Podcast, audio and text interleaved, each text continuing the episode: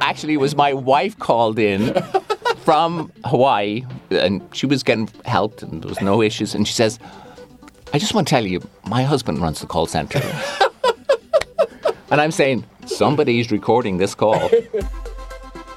Welcome to The Intelligent Engine, a podcast that lives in the heart of the electronics industry, brought to you by Silicon Expert. Silicon Expert is all about data driven decisions with a human driven experience. We mitigate risk and manage compliance from design through sustainment, the knowledge experience, and thought leadership of the team, partners, and those we interact with every day expose unique aspects of the electronics industry and the product life cycles that live within it. These are the stories that fuel the intelligent engine.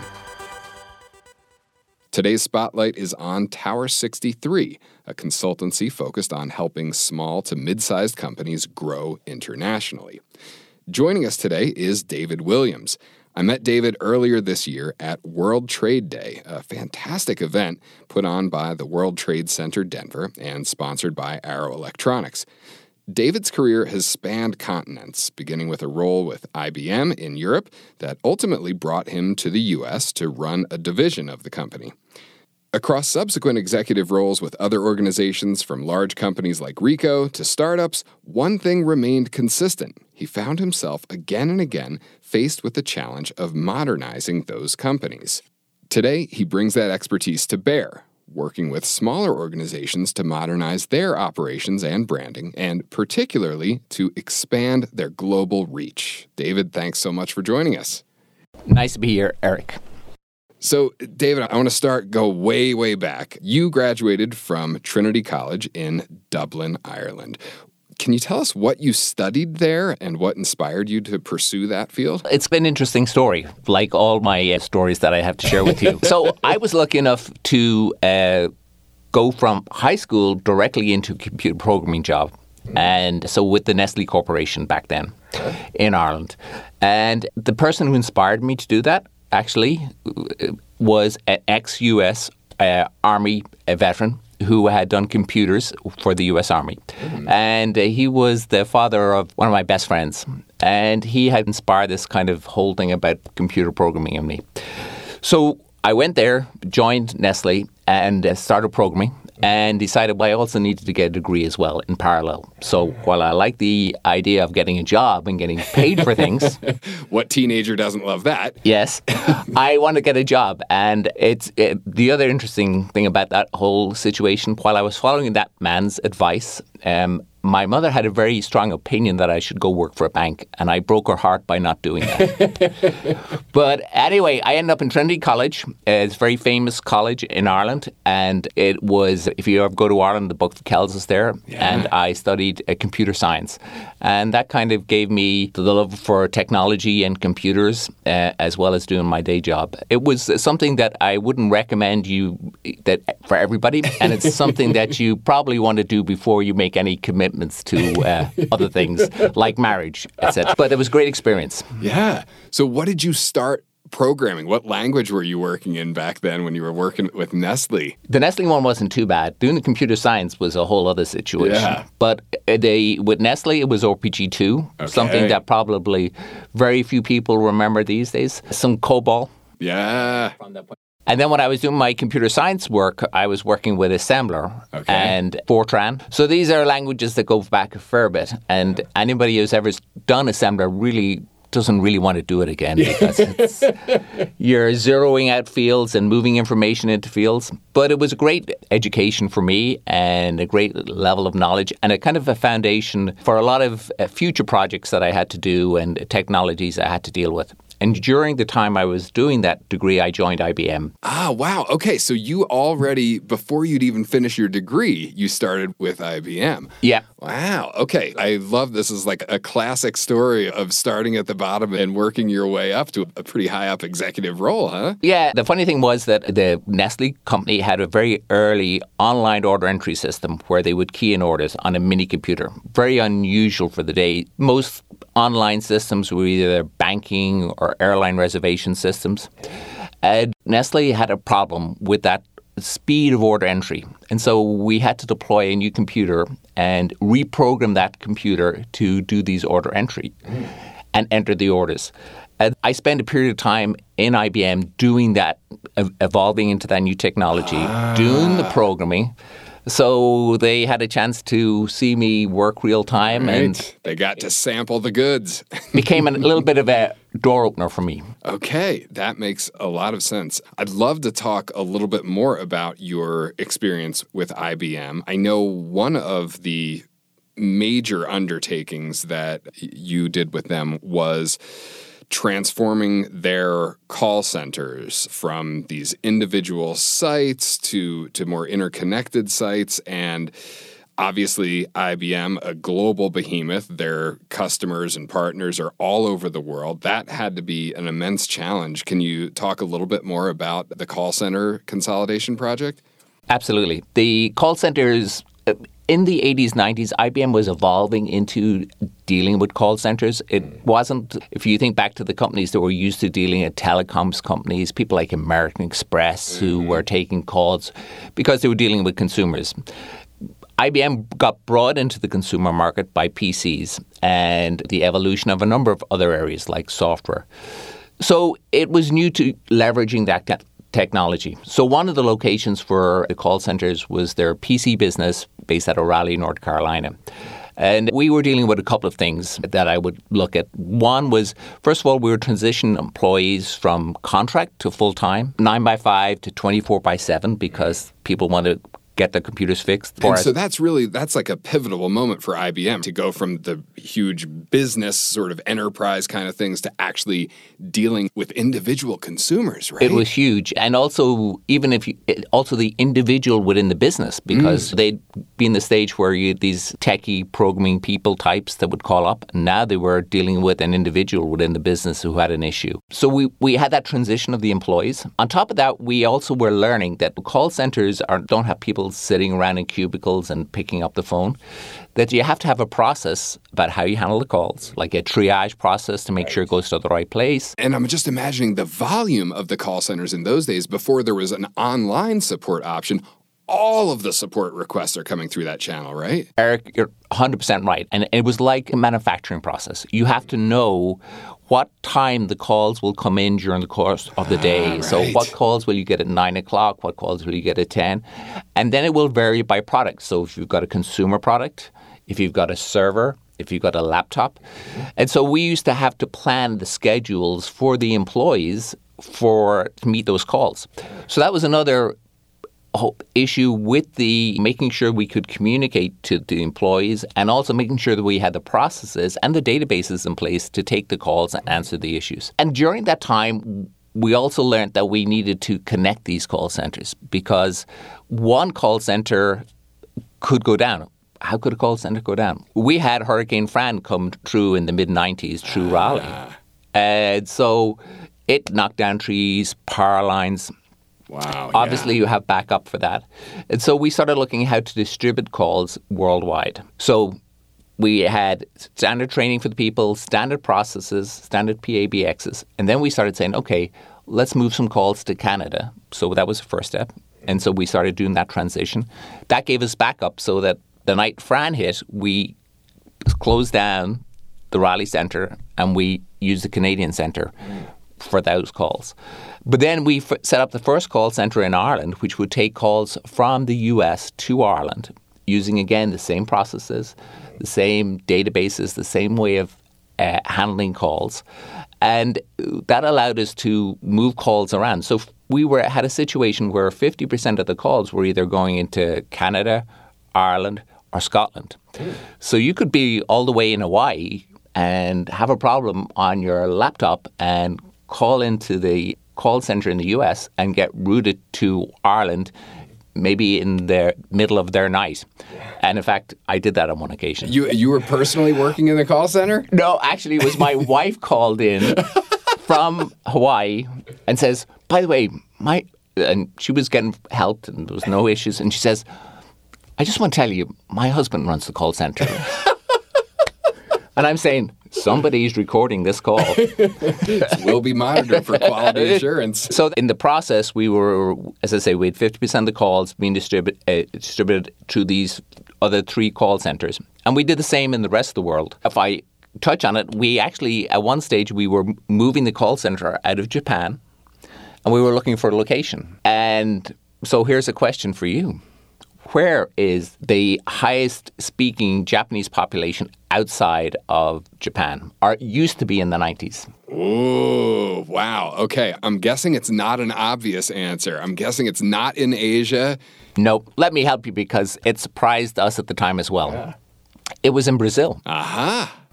Now, unfortunately, at the time in the 90s, the infrastructure to move calls across Latin America wasn't that as good as it is today. Right. So we unfortunately didn't move it to Brazil, but we did end up moving the call center into Brisbane, Australia.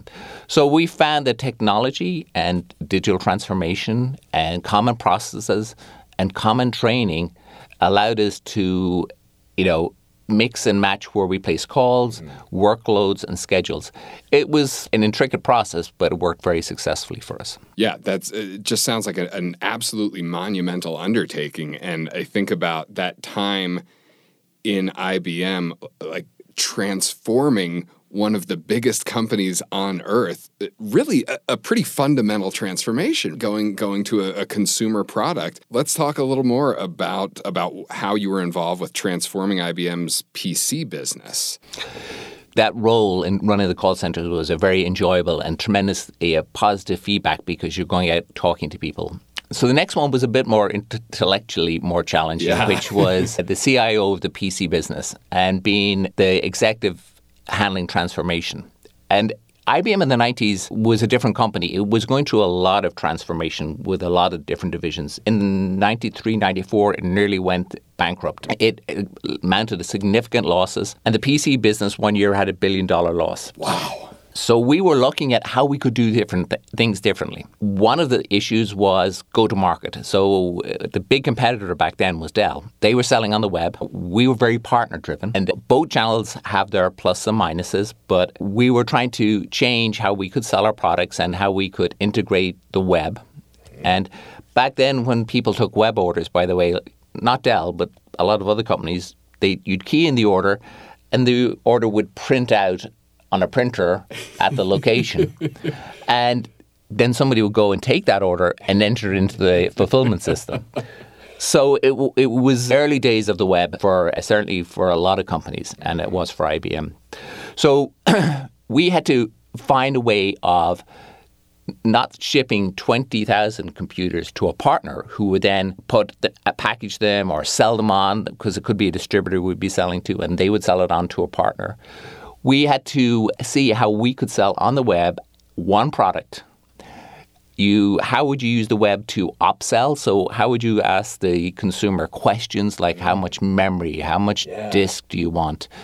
Um, do you want it shipped overnight? Do you want it shipped over three days? Do you want service on it? And all these things had extra profit to them. Mm. So they were things that we wanted to sell them. We wanted to be able to upsell the consumer or the business, it could be small, medium, large customer, to that product. But then we had to take that order once we had processed it on the web, drop it into a fulfillment system, drop it into a manufacturing system, and ship the product out. God, it's staggering to me to imagine the difference in how much work was required to go from just, okay, fill up a shipping container with all the computers we can and send them to a retailer to selling individual compute. I mean, that's a different business fundamentally. You're absolutely right. We it was uh, so it wasn't just driven by my role as IT or the executive responsible for transformation. It was all the individual departments within the PC business that had to do their role and change their process instead of saying, okay, I'm going to take this frame, put this card in it, has this processor. Oh, now I need to make a decision for this one product. Oh, they ordered extra memory, they ordered an extra communication card. How do I package that all and then make sure it gets out reliably? And turn a profit on it. That was a big transformation for us because we had to reduce our cost of go to market, our cost of manufacturing and fulfillment Everything to be competitive because yeah. when IB entered the entered the PC business, it was a different model than everything else it had been into. Yeah, those upsell opportunities aren't, that's a mandatory at that point. You've right. got to be able to generate that extra profit when you're putting in so much more work. And you've obviously got to streamline the ordering and fulfillment processes, yeah? Yeah, and when we compare that now, when we see Amazon selling goods or Apple selling on the online, it, it all seems very matter of fact these sure. days. Now you can somehow turn a profit selling a 50 cent item one at a time. It's... Right. but back then it was tough. And then eventually IBM did exit the PC business because it was a business model built on high-end servers, software, and services. Mm. And so it was a, it was a very interesting time, though.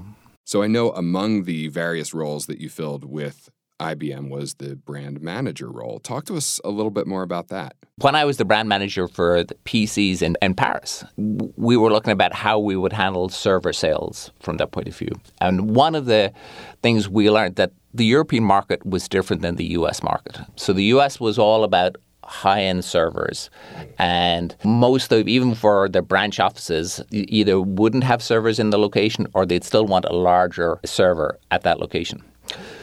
But that wasn't true about Europe. So we had looked at Europe, and Europe wanted more customization of the servers, so software preloaded so that mm. they could just much easier to install. Okay, an out of the box solution is what they were after. Yes. And the second thing was they didn't need a, a uh, these very uh, large high-end servers. The branch offices for the banks, which was a big component of our marketplace, were smaller. Okay. So what we did was we took a high-end desktop, hmm.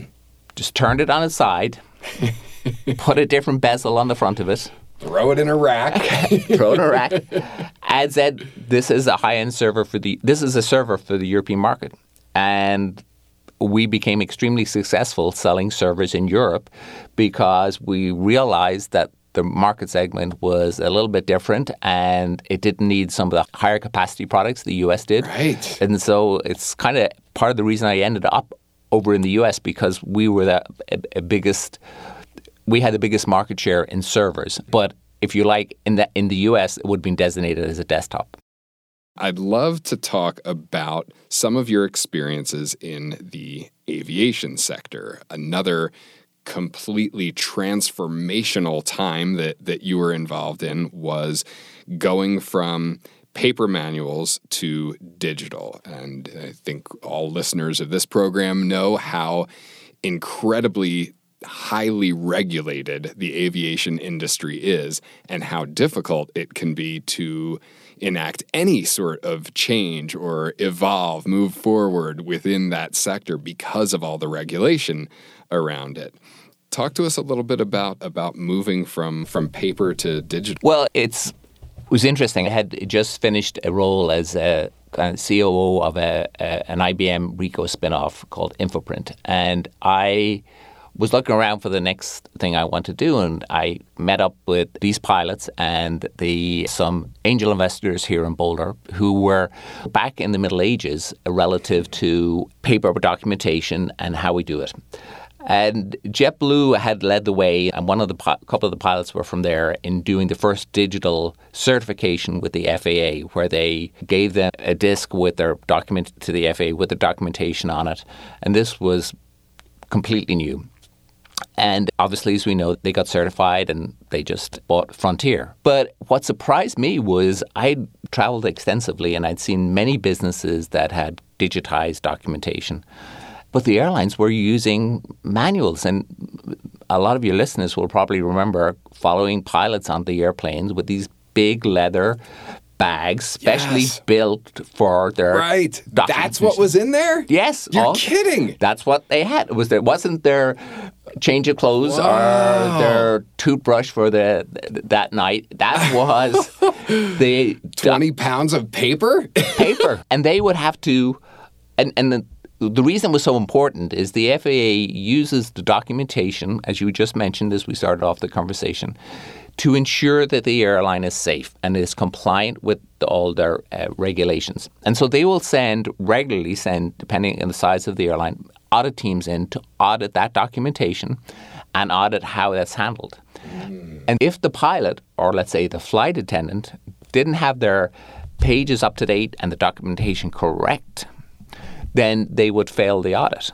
Wow. So this is like a surprise on site audit. Somebody shows up, let's see your manuals. They did the surprise and they also booked uh, audit. So they would have, uh, okay, we're coming in, we're going to audit everything. Wow. Or we're going to audit, they could come by surprise and just decide to audit the emergency exit row procedure. And it was all paper documentation, all loose leaf. So people would have to, at night, at home, update their documentation wow. to the latest level. So our approach was there must be a better way. A, you want to be compliant, and there were new regulations coming out about different procedures that you had to be compliant, mm. not just to the ones the FAA had to start up your airline, but new safety procedures they wanted to handle.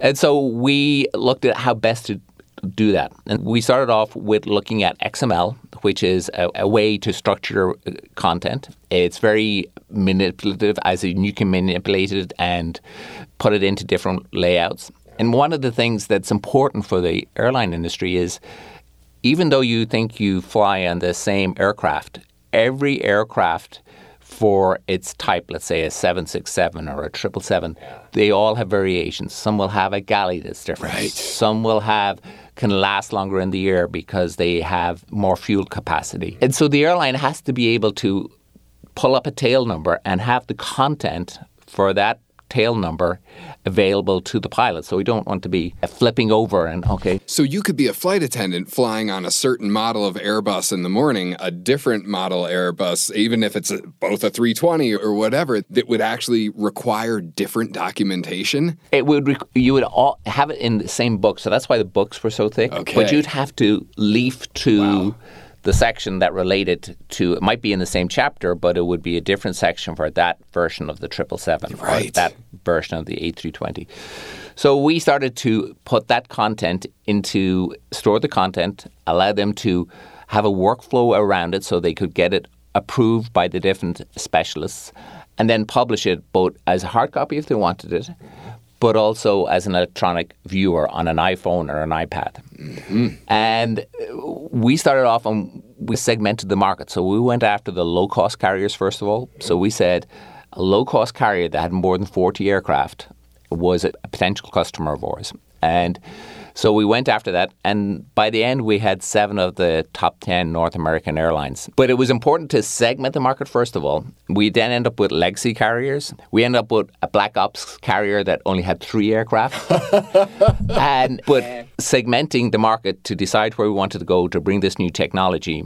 And what evolved that market big time to the structure was the iPad and the iPhone, because all of a sudden, the justification wasn't, oh, I have to buy the pilot a three thousand dollar laptop or the flight attendant.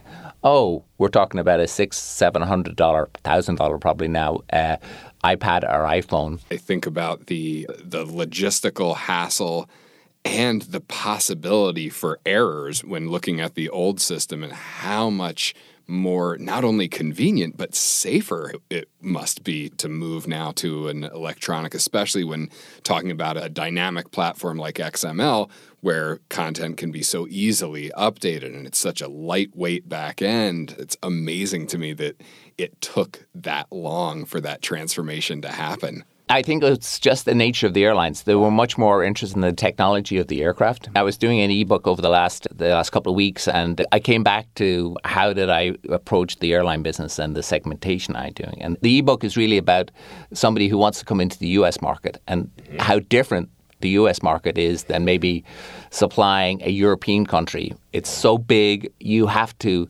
take a targeted approach, and there are other things that you have to consider when you come into the US. We, if we choose the UK, we might have a common language, but a very different culture. No question about it. um, staying aviation adjacent, you worked on a really interesting project with the U.S. Navy, the digital twin. Back in 2017, two destroyers had collisions in the Pacific Ocean, one into a tanker and one into a freighter. So USS McCain and the USS Fitzgerald. And unfortunately, there was a loss of life of 17 sailors between the two incidents. As you can imagine, I, I think uh, when that news story came out in 2007, we we're all a little bit shocked. And I'm saying, hold on, how can a destroyer collide with a tanker or with a, a freighter? They're meant to be seeing these missiles coming at them from right. over the horizon. How do you miss something the size of a city block? So the Navy had a an investigation, and part of it was they looked at a number of different things, and and in fact, there is a review of this just published uh, this August by the I think the Defense News, mm. talking and interviewing some of the sailors and that were involved in the investigation, and so there was. A part of it was the ongoing deployment. There's about 300 ships in the U.S. Navy, give or take, and it varies depending on shipbuilding plans, of which 100 are at sea on average on, on service.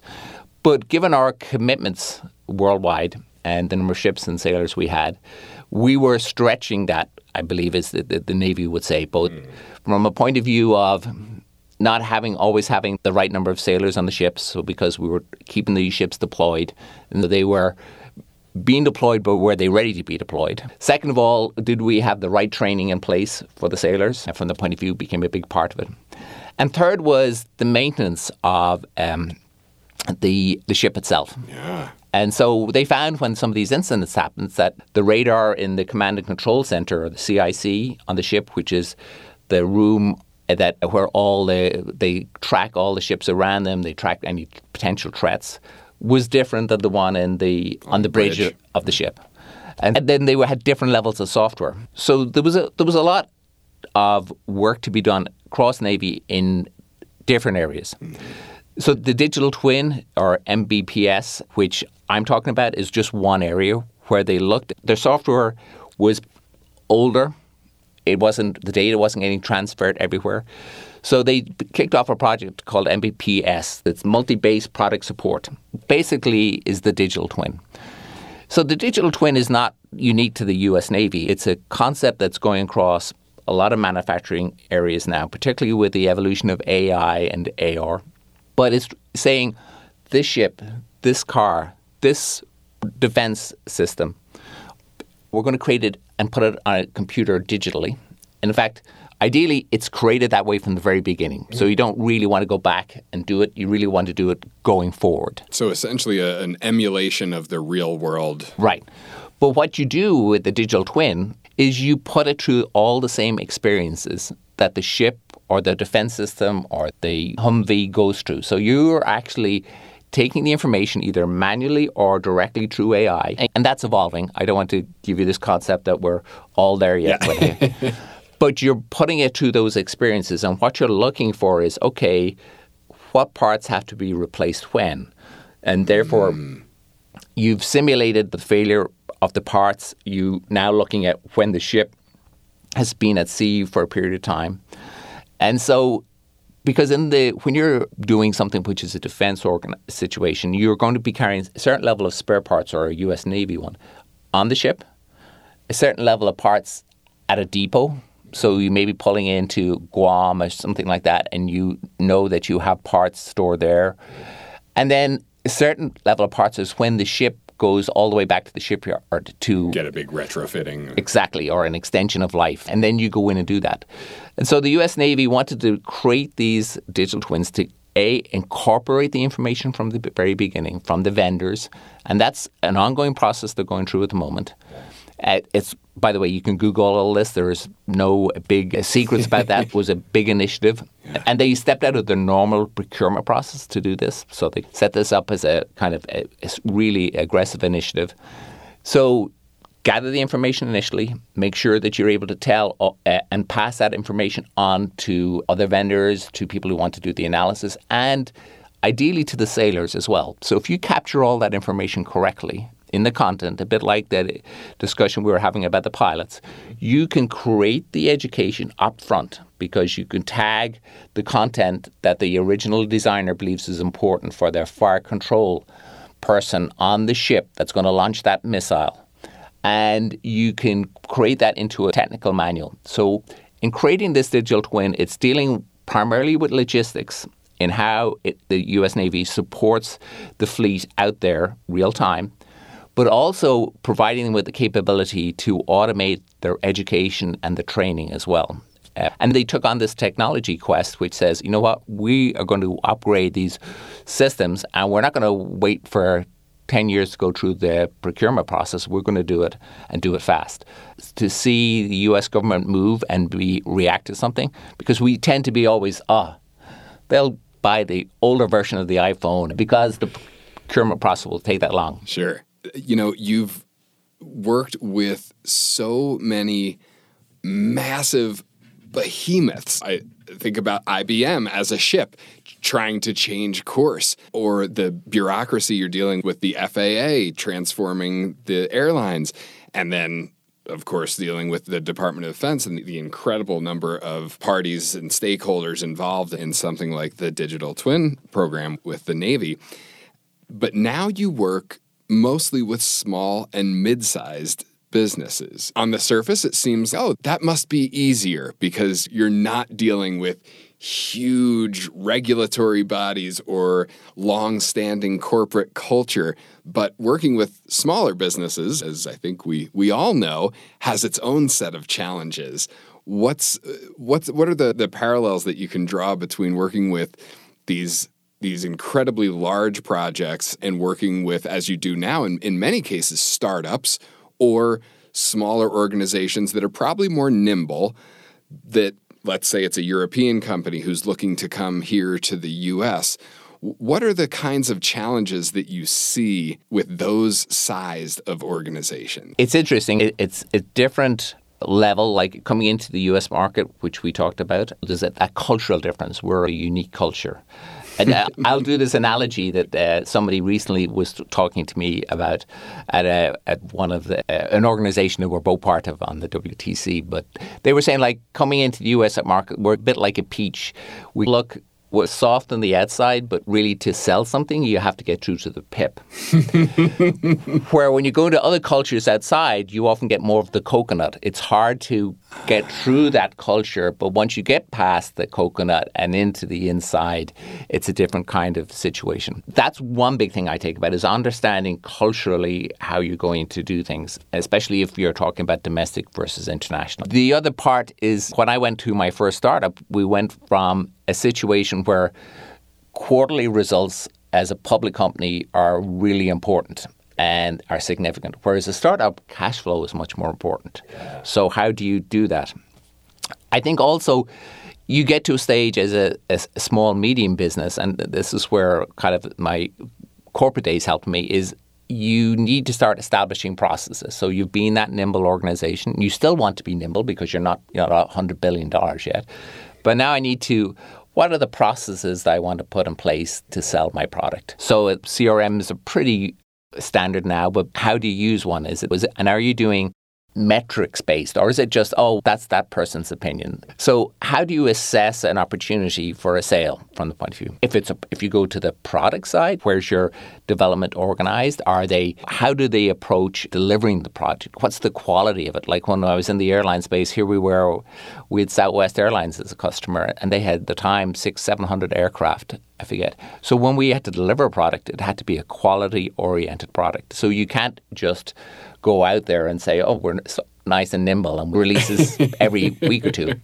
You have to be show what is your QA process and what kind of equipment is the software compatible upon. And so it's it's putting those processes in place to get the next level, not putting IBM level processes in place. IBM is a great company, but it's a public company uh, from the point of view, but helping people set standards to look at the market realistically, to take data to make their decisions rather than opinions about, oh, I'm going to make that sale. Next, I'm going to tell you that customer is going to sign, I promise you, next month. So I spent time with customers that have reached that level where they've hit a plateau, they want to get to the next level, but they need some help in segmenting the market, like I said when I've just written that ebook. How do I put me- metrics in place that drives my sales, but also drives my marketing, drives my development? And have I put some of those things in place in the right locations because things are always changing. No you know, and my reaction has been in life is that if you're not changing, then you're standing still, and if you're standing still, you get passed by the competition. David, I want to thank you so much for being here with us today. Your stories continue to entertain and educate me, and I look forward to having you on the show again sometime. Really appreciate you being here. Eric, it was a pleasure. Enjoy the location, enjoy the people, and hopefully it was some experiences that people will enjoy listening to.